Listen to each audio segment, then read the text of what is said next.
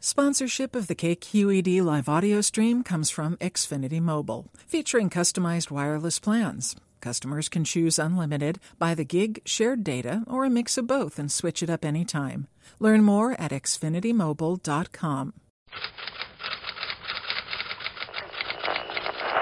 From KQED in San Francisco, this is the Writer's Block. Hi, I'm Irvine Welsh, and this is my novel Skagboys, which is set in Edinburgh in the 1980s. It's about the descent of a group of young people about town into the throes and horrors of heroin addiction. And the passage I'm going to read is um, about a character called Alison who is a bit of a party girl, uh, young girl going about town having a, a, good time, but her mother is seriously ill, and uh, it's changed. You know, the the illness, the terminal illness of her mother, has changed her life, and uh, this is the start of her kind of journey into her own particular hell. This section is called Dutch Elm. She was late and knew that wasn't the way to make the desired impression on the first day of her new job. Going out yesterday had been a bad idea, but following that visit to her parents, Alison had wanted to obliterate everything. That terrible moment her mother had coughed that viscid blood into her hanky. The way it unravelled, her mother, father, and her, as he sat transfixed on the dark red stain in her mother's hand. But the real horror had been in the mask of guilt on Susan Lozinska's face. She'd apologised, fretfully saying to her eldest daughter and her, her husband Derek, I think it's back. It had been Alison's afternoon off, a break from finishing up at the pool before she started her new job. She'd popped her head into the parental home to salve her guilt about not seeing her folks as often as she perhaps should since moving out a couple of years ago. Her younger siblings, Mary and Callum, weren't around, and she'd been glad of that. Her dad's tense white face as he tried to get some defiance into his voice. We'll get the test done. And if it is, just saying, like, if it is, we'll get through it, Susan. We'll get through it together. Alison had felt the room spinning, and the world seemed to shrink through her.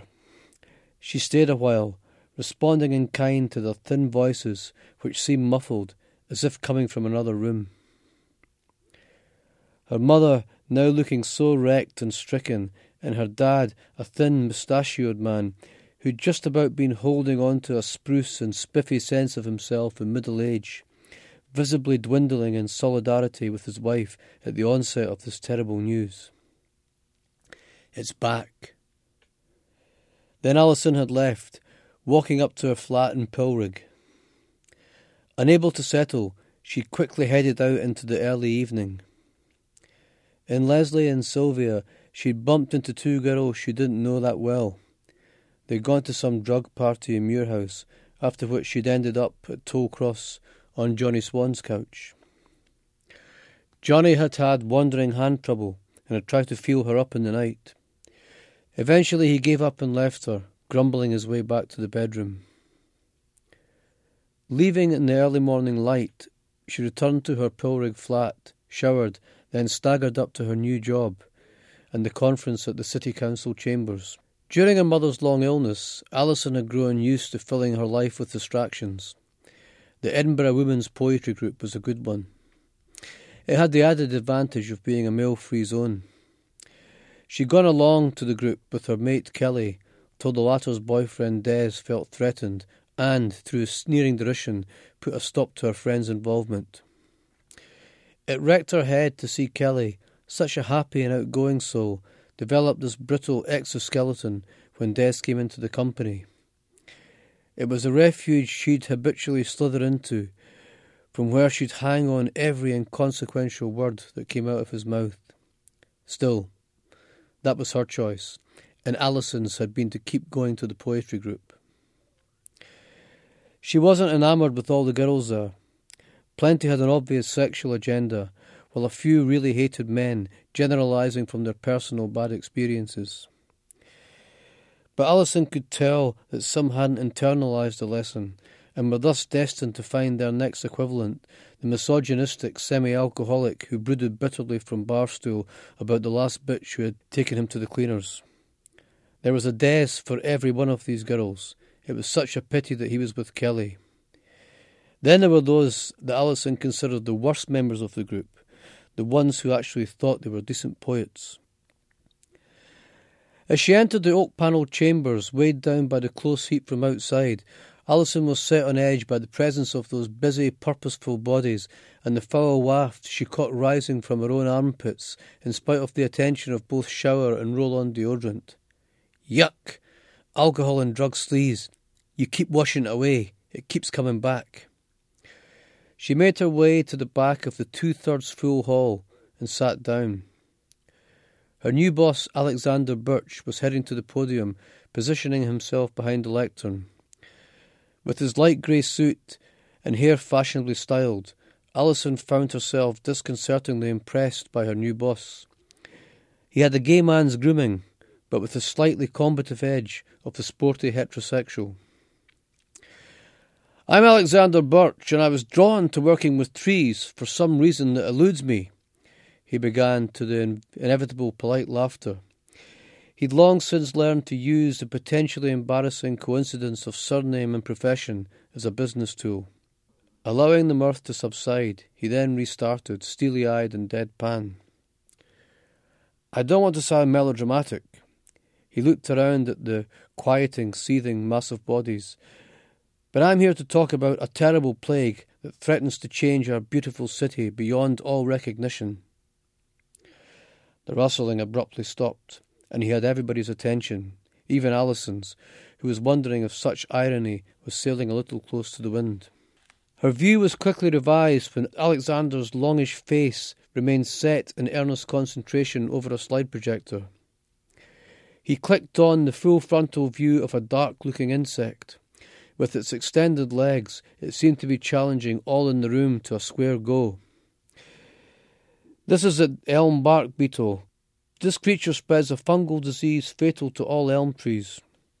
In an attempt to stop the fungus from spreading, the elm responds by plugging its own tissue with gum, which prevents water and other nutrients getting on to the top of it, and then it starts to wither and die. God, he isn't joking. Again the drum spun, sending a second slide clicking onto the screen. It showed a tree yellowing from the top down. The first symptom of infection are the tree's upper branches beginning to wither and shed leaves in the summer, giving the deceased tree an unseasonal autumnal hue, Alexander solemnly explained. This spreads south, eventually going into the roots of the tree, which subsequently atrophy.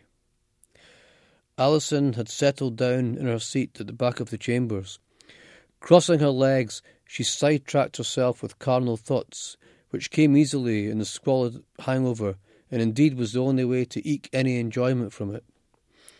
Going south, to the root. Then suddenly, with an involuntarily shudder, she wondered what they could do with her mother. More tests, more chemo. Would it work this time? Probably not. Would you take her to the hospice, or would she die at home or in a hospital? Mum. Her breath caught. In panic, she pulled raggedly on the stale hot air in the room. A sequence of slides flashed up, some cityscape shots of Edinburgh, ranging from the recognisable Princes Street gardens and the botanics to the hideaway corners of the city. Edinburgh is a city of trees and woods, from the, the magnificence of the natural woodlands at Corstorphine Hill or Cammo to the huge variety of splendid specimens in our parks and streets, Alexander argued, a pleasing flourish to his rhetoric. Trees and woodlands have an inherent biodiversity value while providing opportunities for recreation and environmental education.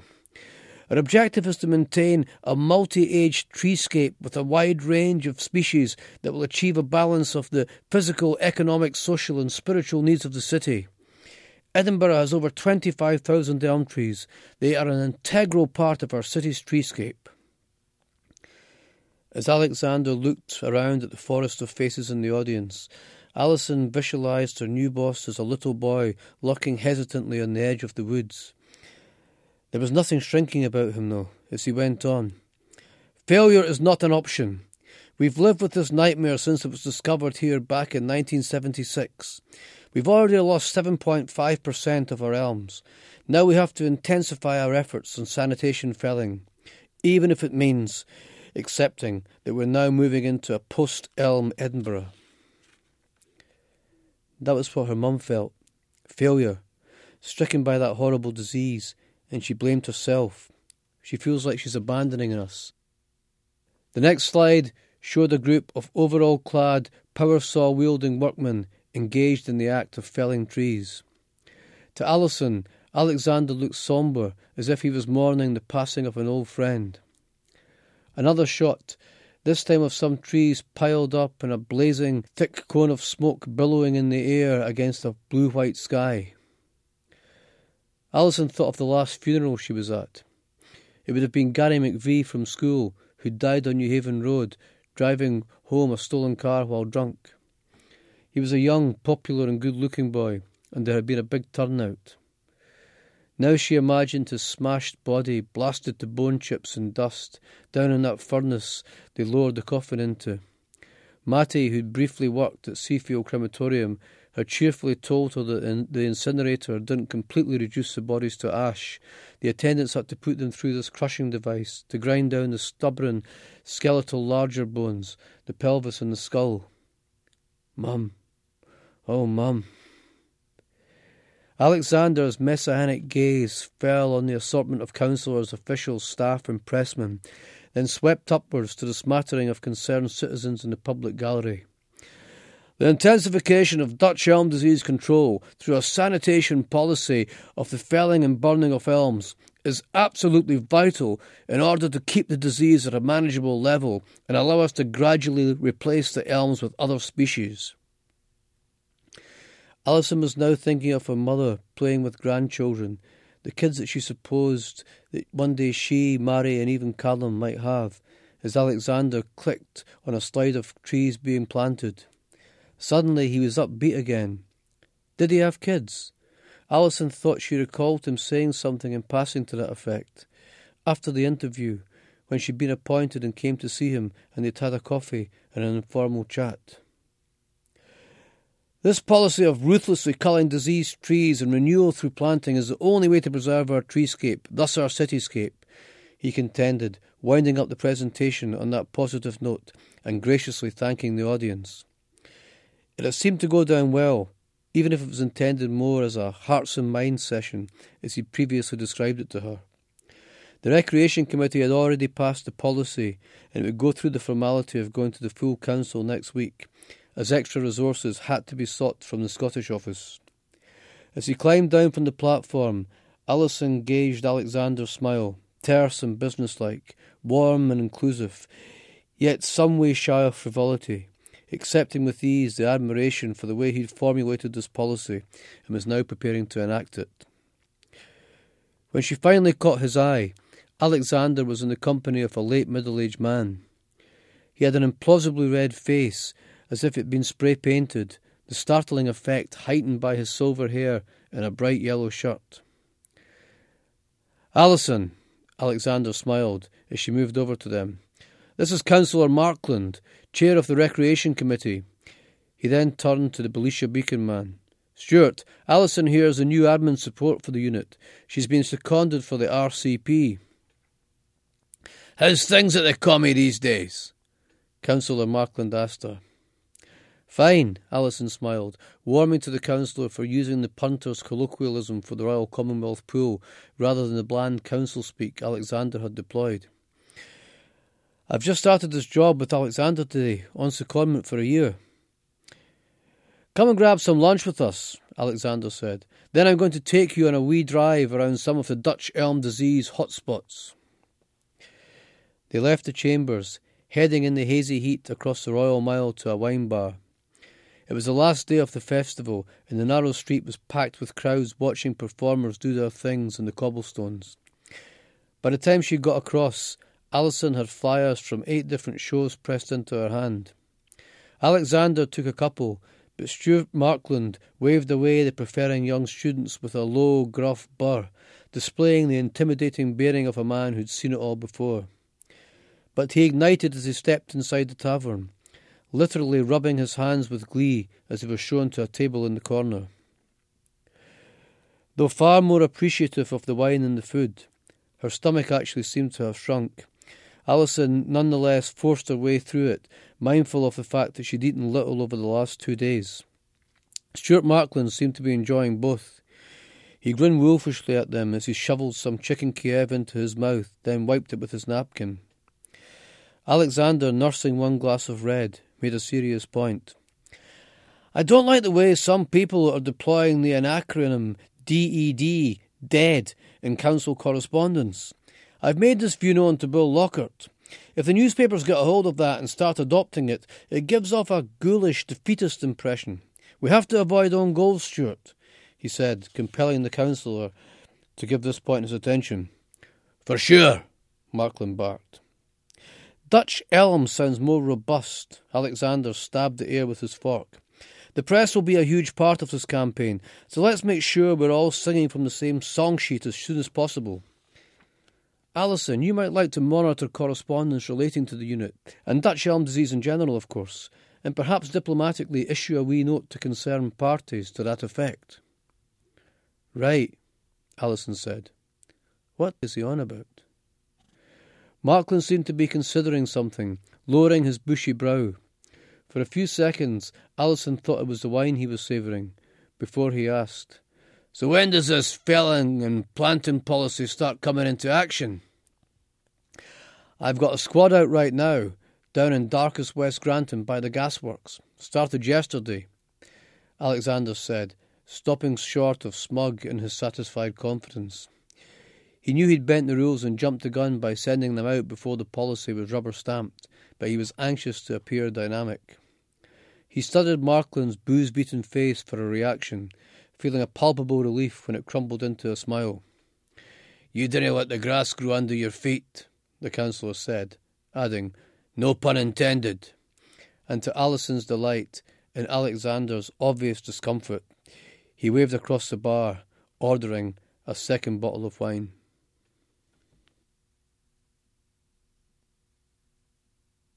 To subscribe to the Writer's Block and hear more stories, visit kqed.org slash writersblock.